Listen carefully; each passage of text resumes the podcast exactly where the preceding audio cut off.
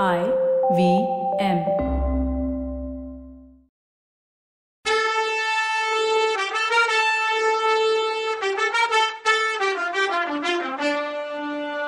வணக்கங்க. நான் கவிதா பேசுறேன். வெல்கம் டு கதை பாட்காஸ்ட் சிவகாமியின் சபதம். இது எபிசோட் நம்பர் பதினஞ்சு. இந்த எபிசோடோட டைட்டில் ஏன் வேல் எனக்கு வேணும்?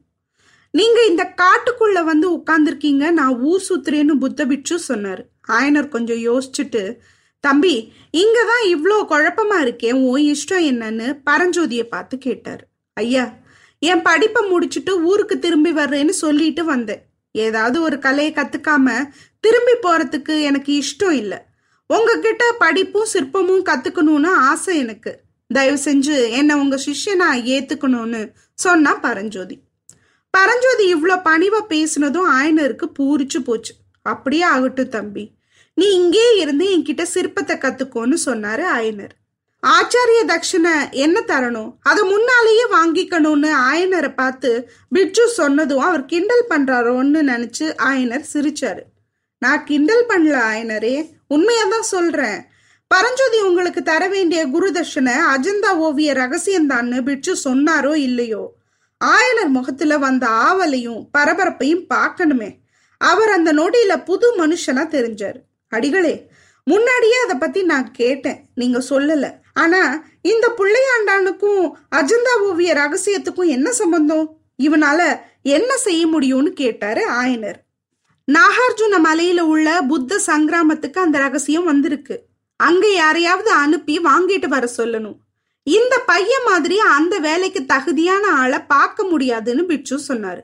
நாகார்ஜுன மலையா அது கிருஷ்ணா நதிக்கரையில எல்லாம் இருக்கு.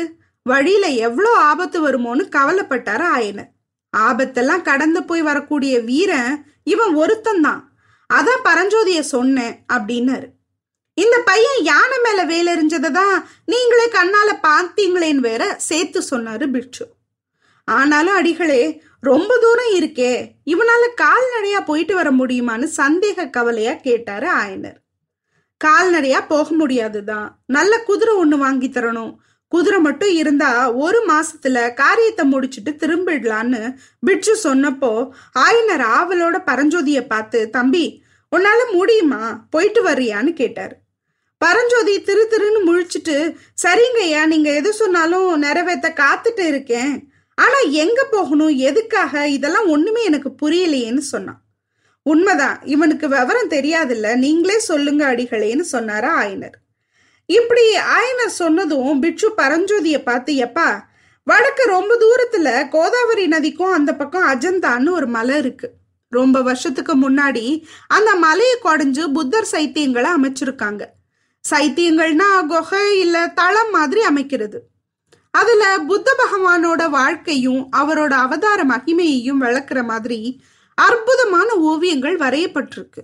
ஐநூறு வருஷத்துக்கு முன்னால வரைஞ்ச அந்த ஓவியங்கள் இன்னைக்கும் வர்ண அழகு குறையாம புதுசா வரைஞ்ச மாதிரி இருக்கு. அந்த அற்புத ஓவியங்களை வரைஞ்ச சித்திரக்கலை வல்லுநர்களோட வாரிசுங்க இன்னும் அங்க இருக்காங்க. அவங்க அஜந்தா குகையில பழைய ஓவியங்களுக்கு பக்கத்துல புது ஓவியங்கள் வரைஞ்சிட்டு வர்றாங்க. ஆயிரம் வருஷம் ஆனாலும் அழியாம இருக்கக்கூடிய வர்ண சேர்க்க ரகசியம் அவங்களுக்கு தெரியும். அந்த ரகசியத்தை தெரிஞ்சுட்டு வந்து சொல்லணும்னு ஆயினர் ரொம்ப நாளா என்னை கேட்டுட்டு இருந்தாரு. நானும் ட்ரை பண்ணேன். அந்த ரகசியம் தெரிஞ்ச ஒருத்தரை எனக்கு தெரியும். நாகார்ஜுன மலையில உள்ள புத்த சங்கிராமத்துல இப்போ அவர் இருக்கிறதா தகவல் கிடைச்சிருக்கு.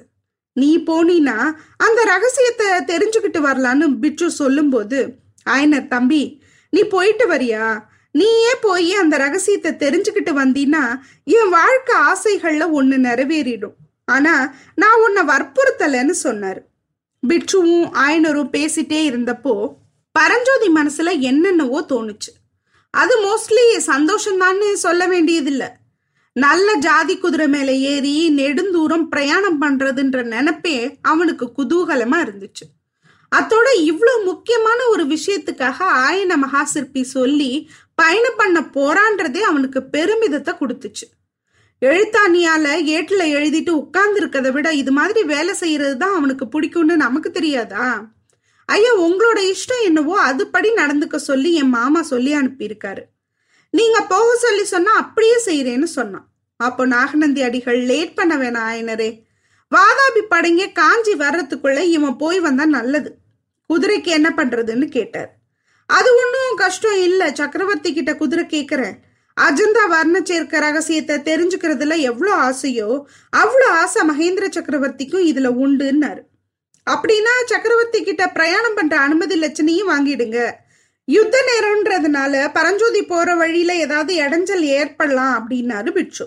நிஜம்தான் அதையும் வாங்கிடுறேன்னாரு ஆயனர். இதுல என்ன பத்தி சொல்லிக்கவே வேணாம். புத்த சமயத்து பெரியவங்க மேல சக்கரவர்த்தி என்ன எண்ணத்துல இருக்காருன்னு தான் உங்களுக்கு தெரியுமேன்னாரு பிட்சு இப்படி இவங்க பேசிட்டு இருக்கும்போதே தூரத்துல பேரிகை முழக்கம் சங்கநாதம் கேட்டுச்சு. அடிகளே கும்பிட போன தெய்வம் குறுக்க வருது. இதோ மகேந்திர சக்கரவர்த்தியே வர்றாருன்னு சந்தோஷமா சொன்னாரு ஆயனர். நாகநந்தி முகம் எப்பவும் கடுகடுன்னு இருக்கும். ஆனா அதுலயும் புன்னகம் வந்துச்சு. அவர் கொஞ்சம் யோசிச்சுக்கிட்டே அங்கேயும் இங்கேயும் நடந்தாரு. அப்புறம் ஒரு முடிவுக்கு வந்தவர் மாதிரி அயனரே நல்ல சகுனம்தான்.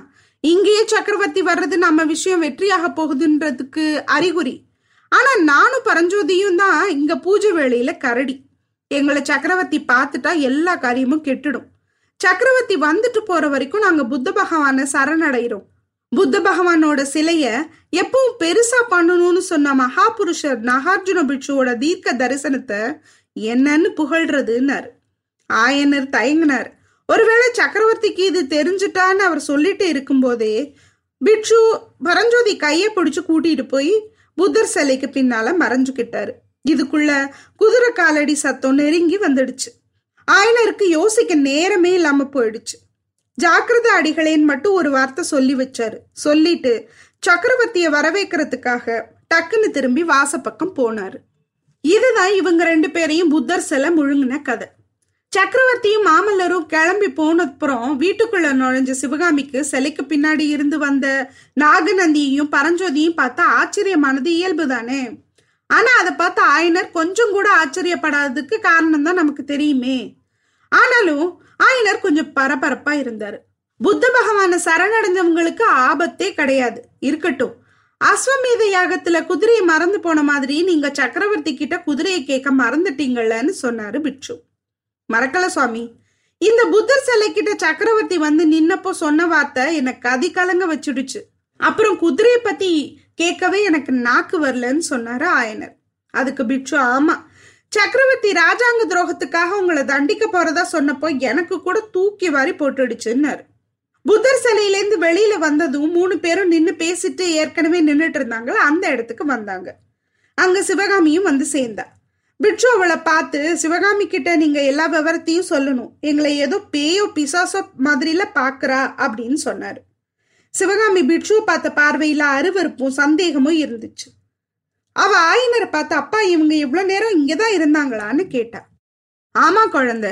ஆனா இத பத்தி நீ ஒன்னும் சந்தேகப்பட வேணாம். ஆயினர் மேல சொல்றதுக்குள்ள புத்தபிரான் சிலையை இவ்வளோ பெருசா செஞ்சதுல எவ்வளோ யூஸ் இல்ல? அப்படின்னு சொன்னா சிவகாமி. அதனாலதான் மகாயான சித்தாந்தத்தை ஏற்படுத்தின நாகார்ஜுன பிட்சுவை நான் இப்போ புகழ்றேன்னு சொன்னாரு பிட்சு புத்த மதம் தொடங்கப்பட்ட காலத்துல புத்தர் சிலைங்க அமைக்கிறதும் ஓவியம் வரைகிறதும் தடுக்கப்பட்டிருந்துச்சு. இந்த வரலாறு நடந்த காலத்துக்கு இருநூறு வருஷத்துக்கு முன்னாடி நாகார்ஜுன பிட்சுங்கிற ஒருத்தர் மகான் தோன்றி மகாயான புத்த சித்தாந்தத்தை ஸ்தாபிச்சார்.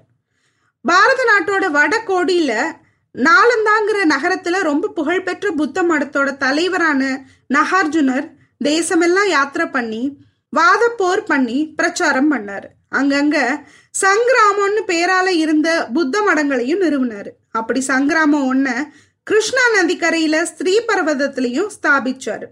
அதுல இருந்து ஸ்ரீபர்வதத்துக்கு நாகார்ஜுன மலைன்ற பேரும் வந்தது. நாகார்ஜுன ஸ்தாபிச்ச மகாயான புத்த மதம் புத்த பகவானோட சிலைகள் வைக்கிறதுக்கும் கோயில் கட்டுறதுக்கும் அனுமதி கொடுத்துச்சு. நாகார்ஜுன பிக்ஷுவை பத்தி சொல்லி புகழ்றேன்னு நாகநந்தி சொன்னதோட அர்த்தம் இப்போ உங்களுக்கு புரிஞ்சிருக்கும்னு நினைக்கிறேன். நாகநந்தி சொன்னதை பொருட்படுத்தாம சிவகாமி அப்படி இவங்க எதுக்காக ஒளிஞ்சிட்டு இருந்தாங்கன்னு கேட்டா அம்மா நம்ம அடிகள் ராஜவம்சத்தை பாக்குறது இல்லைன்னு விரதம் வச்சுட்டு இருக்காரு. உனக்கு தெரியாதா? இந்த பையன் அவரோட வந்திருந்ததுனாலன்னு அவர் சொல்ல வரும்போது அப்பா சக்கரவர்த்தியும் மாமல்லரும் இந்த பையனை பார்த்திருந்தா எவ்வளோ சந்தோஷப்பட்டிருப்பாங்க. மாமல்லர் கையில ஒரு வேல் வச்சுட்டு இருந்தாரே அது இவரோட வேல் தான்னு சொன்னா சிவகாமி.